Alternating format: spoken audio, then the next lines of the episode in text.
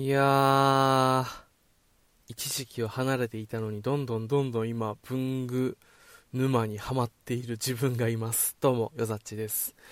えー、先月にですね、愛媛の松山で、えー、ライズタッシュさん、あの、文具雑貨、あの、取り扱うお店に、えー、行ってからですね、あのー、まあ、自分の中での文具熱、手帳熱っていうのが高まっていてですね、あの、もともと手帳はずっと書いていても、もう10年ぐらいライフログ、え、書いてたりするんですけれども、まあ、あのー、ここ最近はどうしてもこう仕事でね、あの、忙しかったりとか、あとこう、まあ、勉強とかね、あの仕事にまつ、えー、関する勉強とかっていうのをしなきゃいけないなと思って、手帳っていうのは、その日の記録にとどまってたんですよね。まあ、だ今日はこんなことしてこういうことを思ったとか、あこういう学びがあったよっていうことをまあシンプルに書き、えー、記していくっていうのが、まあ、ライフログだったんですよね。ここまあ、1年、2年ぐらいの、まあ、僕のライフログってそんな感じ。で、結構まあ、だから、見てみるとちょっとそっけないというか、まあ、あのー、書き込むのが好きな人からしたらちょっと味気ないかもしれないけれども、まあね、あの、そういう、その時々、こう、自分に合った、えー、書き方で、こう、続けていくっていうのもまた一つの形だと思うので、そこは全然、えー、気にはしてないんですけれども、やっぱりね、他の人の手帳を見たりとか、あとはそういう話を聞いたりすることで、なんて言うんだろう、やっぱこう、自分とは違った書き方をして楽しんでいる人とか、えー、逆にこう自分と同じだけど一部違う、アプローチが違うっていうような書き方もしている人もいたりとかしてですね、みんなのこう、試行錯誤だったり楽しみ方っていうのをこう触れているとですね、だんだん自分もこう、手帳、ライフログをしっかり書きたくなってくるっていう思いがこう、ふつふつと湧いてきてですね、最近、えー、ちょっと時間をとってイラストを描いてみたりだとか、えー、写真にマスキングテープでシンプルにデコレーションしてたものをちょっと、えー、なんかこう、紙物とかこう、買ってきたり、あとはプリントして、こう、あのーえー、切り張りしてですね、あのペタペタ貼ったり、マスキングテープもまたちょっと種類増やしてみたりとかですね、結構こう、まあ、その、なんていうんですかね、文具雑貨、ライフログにまつわる、こう、文具雑貨っていうのがですね、結構、あのー、だんだんまた盛り上がってきてですね、えー、ちょっと、いろいろと、まあ日々、まあお金はちょっとかかっちゃうけれども、えー、すごくこう心がワクワクするような、そういった手帳時間っていうのをだんだん取り戻しつつ、えー、最近あります。で、その中でですね、あのー、ちょっと、まあ、これは絶対楽しいことは分かってるんだけれども、まあ、カスタマイズとか、えー、なんて言うんだろう、あとはちょっとそういった種類とかっていうのも多いので、どうしてもこれにはまるとお金かかっちゃうなーっていうものがね、僕の中でいくつかあって、それがまあ、ガラスペンと、えー、シーリングスタンプ。この大きく2つはやっぱりこう、ずっと前から興味あるけど、なかなか手を出せなかったんですよ。それがですね、ついに1つ、えー、シーリングスタンプ、手を出してしまいました。本当にね、あのー、ダイソーってすげえなと思うんですけど、これ100均でね、売った、売ってたんですよ。これちょっとね、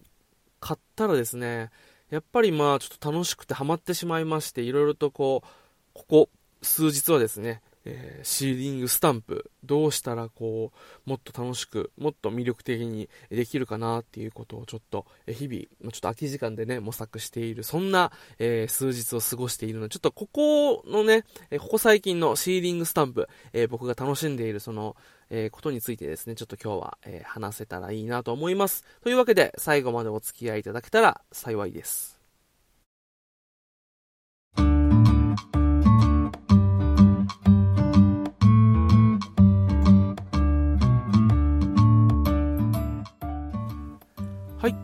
けで改めまして、おざっちです。さあ、シーリングスタンプ。えー、なかなかこう、そういった文具雑貨とかに興味がない人からすると、これだけじゃちょっと、こう、ピンとこないと思うんですけど、多分見たらすぐわかると思うんですよね。あの、日本語で言うと、まあ、風呂えー、封筒の風にろうで、えー、風浪なん、あの、ろうそくのろうですね。で、風浪なんですけれども、あの、手紙とかのこう、止めに、今シール使うけれども、昔そういうのがなかったんで、こう、赤いなんかこう、ちょっとね、溶けたろうをこう溶かして、そこにこう、スタンプ入あの、押して、固めて、こう、ちょっとなんて言うんだろう。ちょっとこう、もこもこっとしたこう、ビジュアルに真ん中にスタンプがこうドンと、えー、入っているような、あのおしゃれな、えー、スタンプ。見たことある人絶対いると思うんですけど、あれがシーリングスタンプっていうんですよ。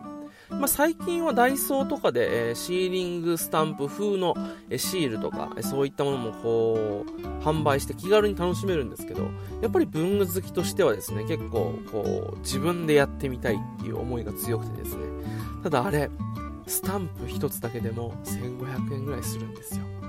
で、ロウはまあね、あの、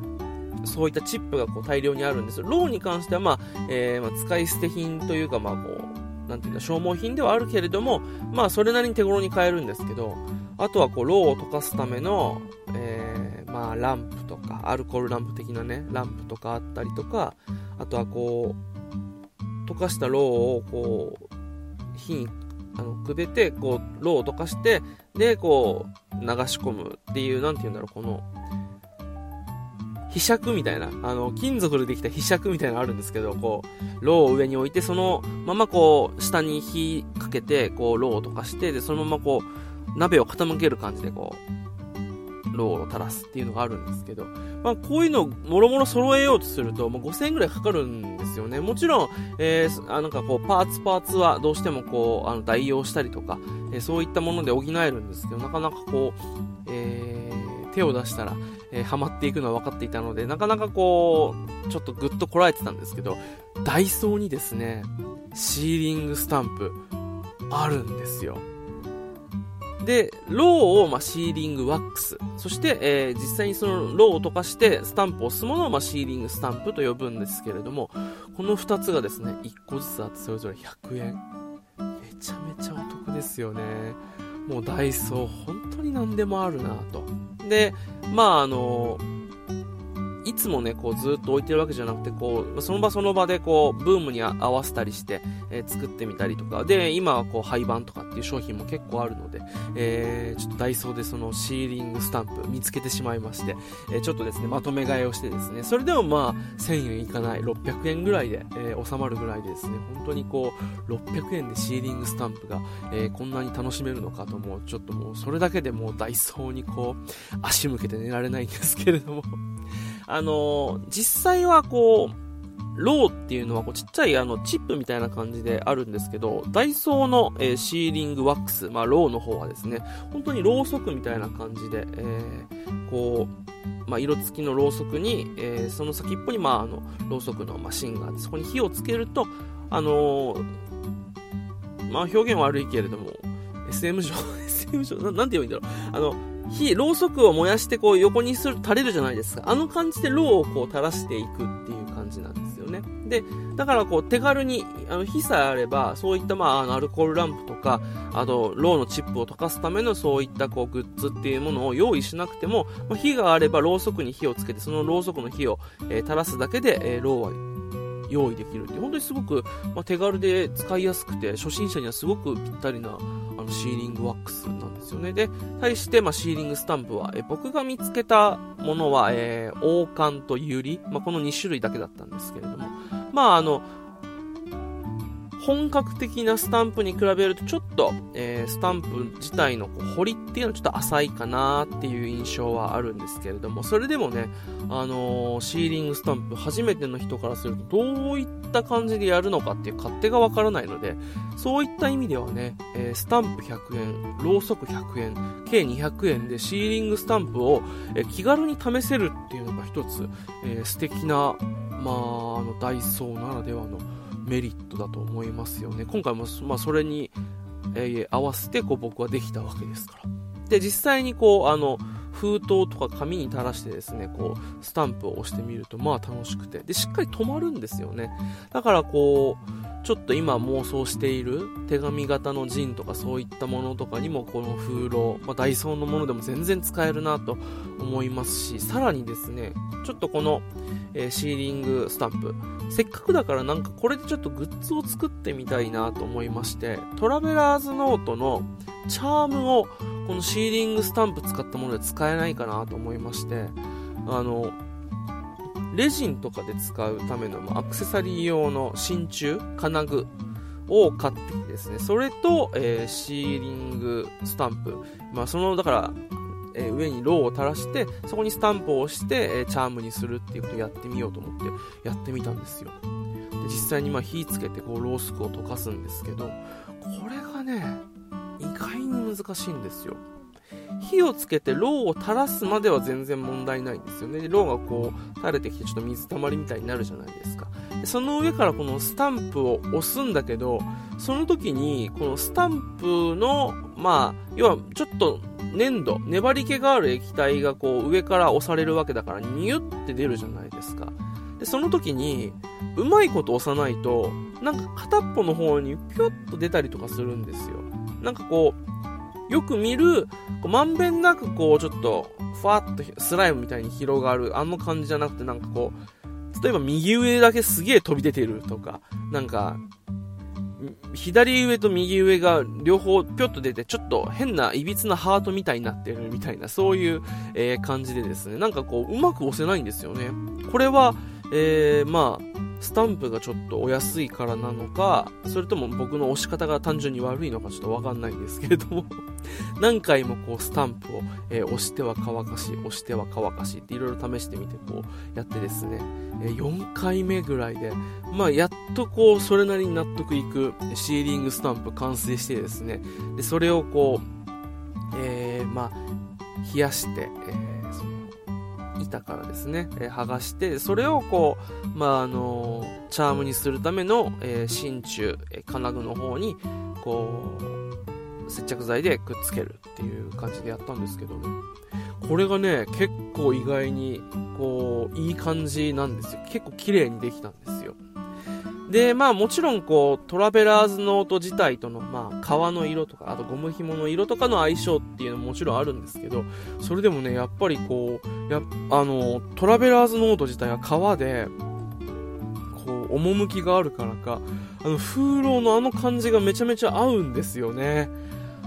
これはもう、あの、トラベラーズノート、これを持ち歩いてるだけでもちょっと、あの、ワクワクするんじゃないかなっていうぐらいですね、ちょっと自分的には、えー、しっくりきまして、あの、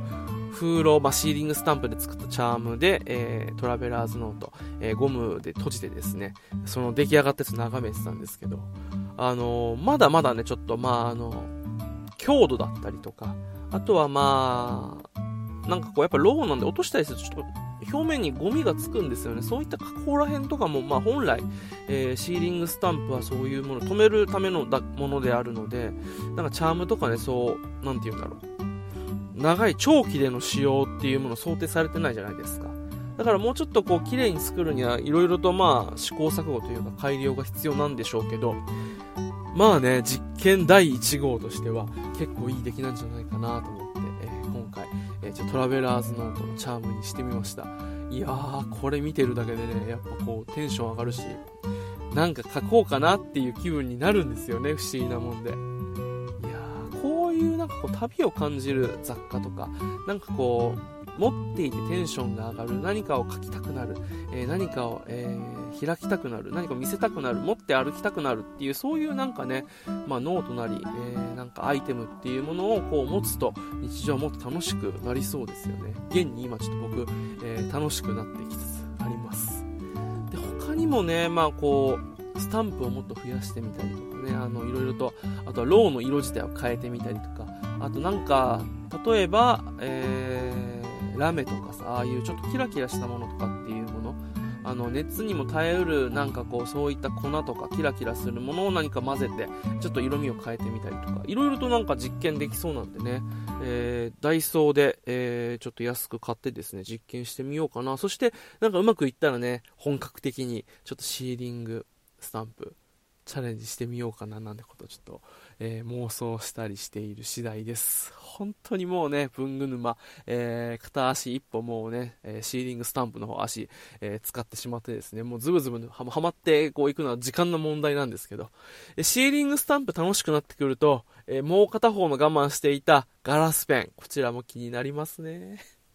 でね、あの、情報を得ると、こう、安いガラスペンとかもあるんで、ちょっとね、そこら辺もまた時間、機会あったら見てみたいな、ってことを思ったりしています。というわけで、最後までお付き合いいただきありがとうございました。よざっちでした。それでは、また。